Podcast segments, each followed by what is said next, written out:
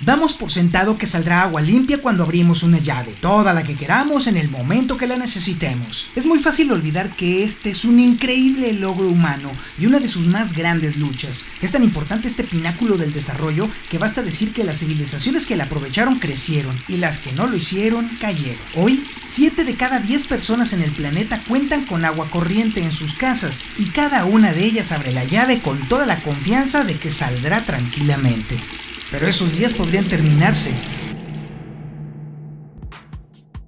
Y más pronto de lo que creemos podríamos correr la misma suerte que se pronosticó para Ciudad del Cabo, que es la primer ciudad grande del mundo en planear cortar indefinidamente el suministro de agua potable, dejando a 4 millones de personas sin este servicio, lo que significará que tendrán que buscar sus raciones de agua limpia y que deberán hacer fila para obtenerlas. El día cero para esta ciudad no es exclusivo de Sudáfrica. Otras grandes ciudades como Sao Paulo, Melbourne, Yakarta, Londres, Beijing, Estambul, Tokio, Barcelona y Ciudad de México?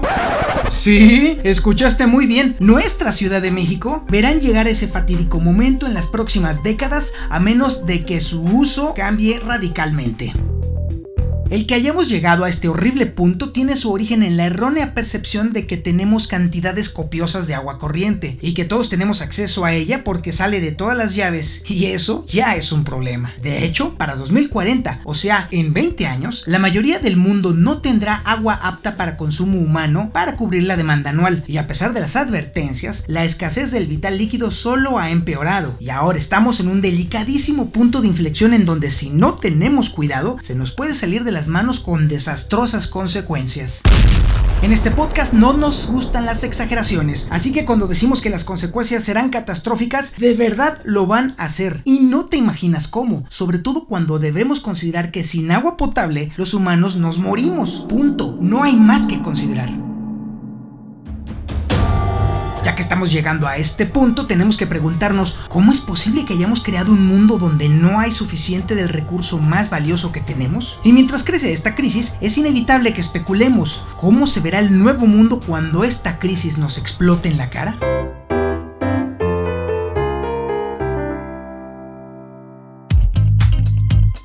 Soy Antonio Zapata, mejor conocido como El Reportero, y en este noveno episodio de la primera temporada tendremos que enfrentar una durísima realidad, pues el que estemos a punto de caer en una crisis del agua potable es simple y sencillamente por nuestra asombrosa capacidad de que nos valga gorro el futuro de las próximas generaciones. Por cierto, este podcast ya lo puedes encontrar en múltiples plataformas, así que si utilizas iTunes, Spotify, Anchor, SoundCloud, Google Podcast, Overcast, Pocketcast, Radio Public, Stitcher o Breaker, solo tienes que buscar en ellas el nombre de El Reportero para suscribirte y no perderte ni uno solo de nuestros educativos episodios. A la Tierra siempre le hemos dicho el planeta azul por una muy justificada razón, pues no hay escasez de agua. Tenemos 1260 trillones de litros y siempre la tendremos. Puede convertirse en hielo o evaporarse al aire, pero no se sale del planeta. Con estos datos cualquiera diría que para qué la hacemos de emoción con tanta disponibilidad de agua, pero el asunto es que de todo ese montón de líquido del que disponemos, el 97% es agua de mar y el 2% está atrapada en el hielo polar, así que en realidad la humanidad solo puede disponer del 1% del agua que hay en el mundo para sobrevivir. Así que es importante dejar claro a qué nos referimos cuando se nos está acabando el agua, pues en realidad se trata de nuestra capacidad de acceso al recurso hídrico apto para el consumo humano. La posibilidad de utilizar y aprovechar el minúsculo porcentaje de agua potable en el planeta depende de dónde vivimos. Para poner un par de ejemplos elocuentes, Kuwait es uno de los países más pobres en términos de agua per cápita y Canadá uno de los más ricos. Si los comparamos, resulta que Canadá tiene 10.000 veces más agua potable que Kuwait. También importa dónde está el agua. Volvamos al raquítico 1% del agua que podemos usar en el planeta. Resulta que casi el 70% de ese recurso es subterráneo, donde es más difícil y caro de obtener por eso no debe causarnos ninguna sorpresa que más del 90% de la población mundial esté instalada cerca de aguas superficiales como ríos o lagos. Siglos atrás, cuando los aztecas se asentaron en la actual Ciudad de México, encontraron un lago gigantesco. Cuando los españoles llegaron en el siglo XVI, primero se maravillaron con la visión de una ciudad que parecía flotar en el agua y después se dedicaron a drenar el lago. El espacio que dejó el agua fue ocupado por personas y a partir de 1950 la población explotó hasta alcanzar los más de 22 millones de citadinos. Y hoy resulta que ni siquiera la inseguridad es el mayor problema de la Ciudad de México, sino el agua, siempre el agua. Irónicamente, en Ciudad de México llueve más que en Londres, pero los lagos que habrían recolectado esa agua desaparecieron. Así que no solo es por ello que la ciudad se inunda, sino que de cualquier manera es necesario llevar a ella mucha agua de otras partes de México o bombearla de abajo de la tierra. Cierto es que hemos mejorado sustancialmente el acceso al agua subterránea, pero hay un detalle que lo echa a perder todo, y es que resulta que los depósitos de agua llamados acuíferos se han acumulado por milenios y a su vez toma milenios para que vuelvan a llenarse. Dicho de otra forma, la lógica que los mexicanos debimos haber aplicado es pensar en el agua subterránea como si fueran ahorros, utilizándola solamente para los momentos graves, como las sequías. Resulta que el suministro del acuífero equivale al 50% de lo que utiliza la Ciudad de México, así que no tiene remedio. En los próximos años se acabará la mitad del agua que consume la ciudad. De hecho, más o menos entre los próximos 30 y 50 años. Es una certeza matemática. Sacar el agua subterránea tiene otro efecto colateral, pues comprime el suelo, y es por ello que la Ciudad de México se está hundiendo a un ritmo de 20 centímetros por año en algunos lugares. Nuestra ciudad no es la única que se está acabando su reserva de agua. Los acuíferos al norte de la India disminuyeron 110 billones de litros en solo 10 años. Y para poner peor las cosas, hay más gente en la Tierra consumiendo más agua. En este siglo el consumo de agua se ha elevado 7 veces, mientras que la lluvia y la nieve con la que contamos para regar cultivos y rellenar ríos y lagos se vuelve menos confiable, porque con el cambio climático el agua disponible varía. Cada vez vemos más áreas en el mundo que experimentan periodos de sequía mucho más extensos. Pero este no es el único problema, sino cómo usamos la poca agua apta para nuestro consumo. Los humanos necesitamos más de 3 litros de agua al día con todo y cepillarnos los dientes y lavarnos las manos, pero cada vez que vamos al baño usamos 10 litros extra. Y sin embargo, ese proceso de desperdicio de agua de todos nosotros solo representa el 8% del consumo anual. La industria se lleva el 22% y la agricultura el 70%, incluyendo la comida y los productos que usamos. Por ejemplo, una Coca-Cola no es solo el agua que contiene la bebida, sino la implícita en el proceso de su manufactura, que eleva la cantidad a 35 litros utilizados por cada botella producida. Y así nos podemos hacer una lista de gasto escalofriante. Nos gastamos 74 litros de agua por cada vaso de cerveza, 130 litros por cada taza de café, 1608 litros por cada kilo de pan, 5060 litros por cada kilo de queso, 140 litros por cada durazno, 160 litros por cada plátano y 2500 litros por cada playera de algodón. Pero nada, absolutamente nada consume tanta agua como la producción de carne. La alfalfa es un ingrediente común del alimento de ganado y cultivar un kilogramo requiere 500 510 litros de agua y una vaca promedio consume 12 kilogramos de alimento por día. Así resulta que una hamburguesa promedio requiere 1650 litros de agua, lo que se traduce en un gasto de más de 15 mil litros de agua por cada kilo de hamburguesa. Pues resulta que todo el mundo come cada vez más y más como los estadounidenses, dietas altas en calorías con más carne y otras vainas. Pero el desequilibrio radica en que los granjeros de Estados Unidos prácticamente no pagan por el agua que consumen, así que eso no solo explica por qué las hamburguesas son más baratas allá, sino que somete a presiones extra el consumo de agua en otros países cuyos ciudadanos se mueren por comer como los estadounidenses. En la mayor parte del mundo el agua se trata y se valora como si siempre fuera a haber suficiente, por lo que terminamos haciendo derroches absurdos por ejemplo, el árido sur de California utiliza 7 billones de litros de agua al año para cultivar alfalfa y la obtienen del río Colorado, que está a cientos de kilómetros y la suma que pagan por ella ni siquiera cubre el gasto de entrega. Una fracción del agua que utiliza la industria vinícola de Sudáfrica alcanzaría para que Ciudad del Cabo se olvidara de sus problemas de escasez y la India y China tienen sus cultivos que requieren de más agua en las zonas más secas. Es una apuesta perdida. Más temprano que tarde esta tendencia deberá cambiar y no solo los ecologistas lo dicen, sino que también los mandones de la economía ya vieron el gran negocio en el que se puede convertir la escasez de agua potable. Por ejemplo, el banco Goldman Sachs predijo que el agua será el petróleo del siglo XXI, además de que intereses privados, como fondos de cobertura, comenzaron a comprar agua, lo que ha desatado el miedo de que se aprovechen de la carencia para obtener ganancias. Todo el mundo le tiene terror a que aumente el costo del agua. De hecho, yo vivo en una ciudad en la que el agua es relativamente cara comparada con el resto de México. Pero la realidad es que esto puede traer beneficios. De entrada porque de esa forma no cometeríamos el estúpido error de cultivar cosas que no tienen sentido en lugares áridos, porque económicamente ni siquiera es viable. Incrementar el costo del agua también evitaría que el actual 95% de la tierra irrigada de cultivo en el mundo use el método de irrigación más ineficiente, que consiste en simplemente inundar los campos. Si el agua tuviera mayor precio, los gobiernos podrían creer que vale la pena reparar la infraestructura, porque ahora simplemente no estamos invirtiendo los recursos financieros necesarios para hacer un buen sistema de mantenimiento. Es necesario volver entonces a nuestra querida Ciudad de México, que acelera su camino hacia una crisis de agua al perder tranquilamente cerca de la mitad de su agua por fugas, lo que nos pinta de cuerpo entero con nuestro vergonzoso y absoluto desprecio por el enorme esfuerzo que implica calmar la sed de la ciudad.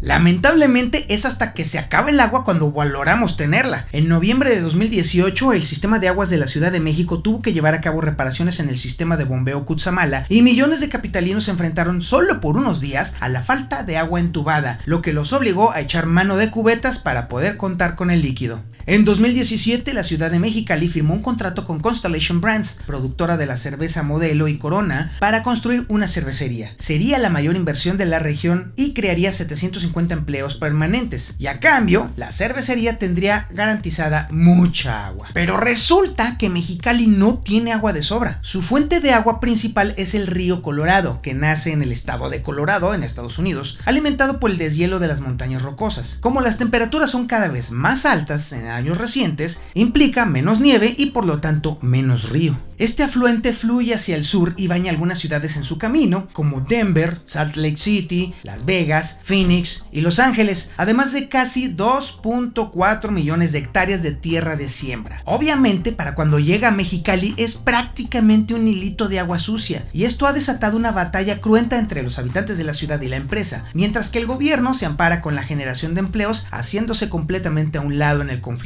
En julio de 2018, el gobierno federal de México emitió un decreto que facilita negocios como Constellation Brands extraer agua superficial en todo el país. Caldo de cultivo perfecto para un enfrentamiento. Y así sucedió. En enero de 2018 manifestantes intentaron bloquear físicamente la construcción del acueducto de la cervecería y los enfrentamientos de las personas con la policía fueron inevitables. La escasez de agua está incrementando los conflictos violentos en el mundo. En el noreste de Nigeria las cosas también se pusieron bastante mal, pues la constante desecación del lago Chad provocó que desapareciera el sustento para millones de personas, estallando en un conflicto imposible de contener y que es el origen del actual conflicto en Darfur, que desde 2003 se ha llevado cientos de miles de vidas. Algunos analistas dicen que la guerra civil en Siria fue causada en gran parte por la severa sequía en 2006. Mientras aumenta la tensión por el agua, los gobiernos consideran cada vez más seriamente una idea que alguna vez fue considerada totalmente disparatada, crear agua.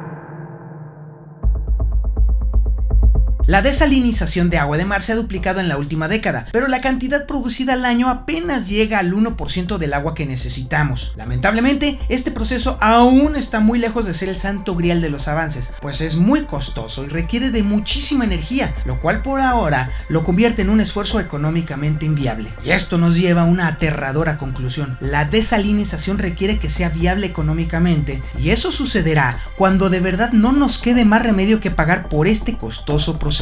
Y parece que vamos precisamente por ese camino.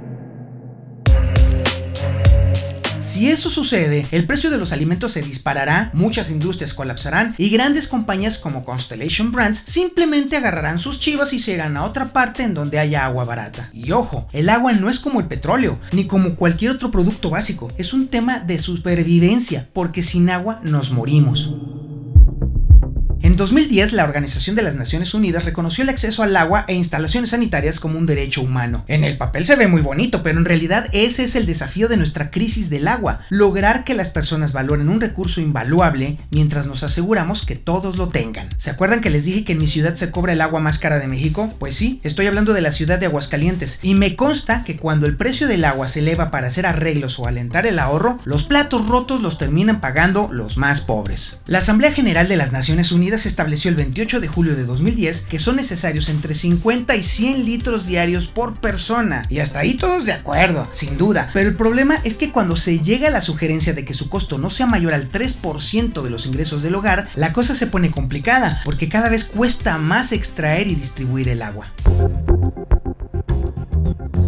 Claramente tenemos que fijar el precio de forma tal que se protejan las necesidades humanas básicas. El hecho de que todos necesitemos agua hace a esta crisis especialmente difícil, pero también puede inspirarnos a actuar de formas excepcionales para resolverla. El día cero de Ciudad del Cabo se programó para el 21 de abril de 2018, pero la gente empezó a generar sus propios esquemas de conservación colocando depósitos instalados para recoger el agua de lluvia, poniendo cubetas debajo de cada llave para no desperdiciar ni una gota, aprenderse lo que gasta cada programa de la lavadora o bañarse a toda prisa. Esos trucos lograron que los ciudadanos se ciñeran al límite de 50 litros por persona al día impuesto por las autoridades municipales. El anunciado día cero terminó por no llegar, porque la gente tomó conciencia del monstruoso problema por venir, a tal grado que el consumo de agua se redujo a menos de la mitad que cuatro años antes. Además, la ciudad tuvo un momento de suerte, pues comenzó a llover, lo cual bajó bastante la presión para las autoridades y permitió a los ciudadanos poner en práctica nuevos sistemas de recolección de agua de lluvia. Actualmente Ciudad del Cabo ha suspendido, pero no retirado, el conteo regresivo para el día cero. Pero las enseñanzas que nos ha proporcionado son valiosísimas porque nos mostró lo que los humanos somos capaces de hacer cuando se trata de conservar uno de los bienes más preciados que tenemos. El secreto es reconocer cuán valiosa es el agua antes de que no alcance y recordar que nuestros destinos están unidos a lo que sale por la llave.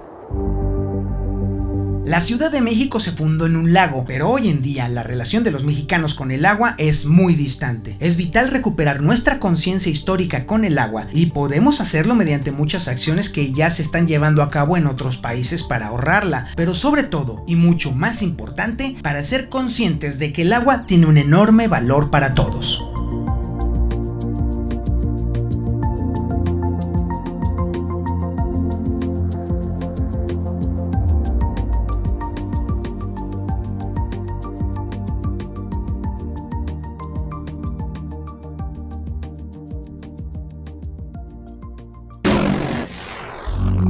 En tiempos donde las redes se inundan de mentiras y noticias falsas, nace un podcast que indaga, investiga y divulga hechos y fuentes confiables.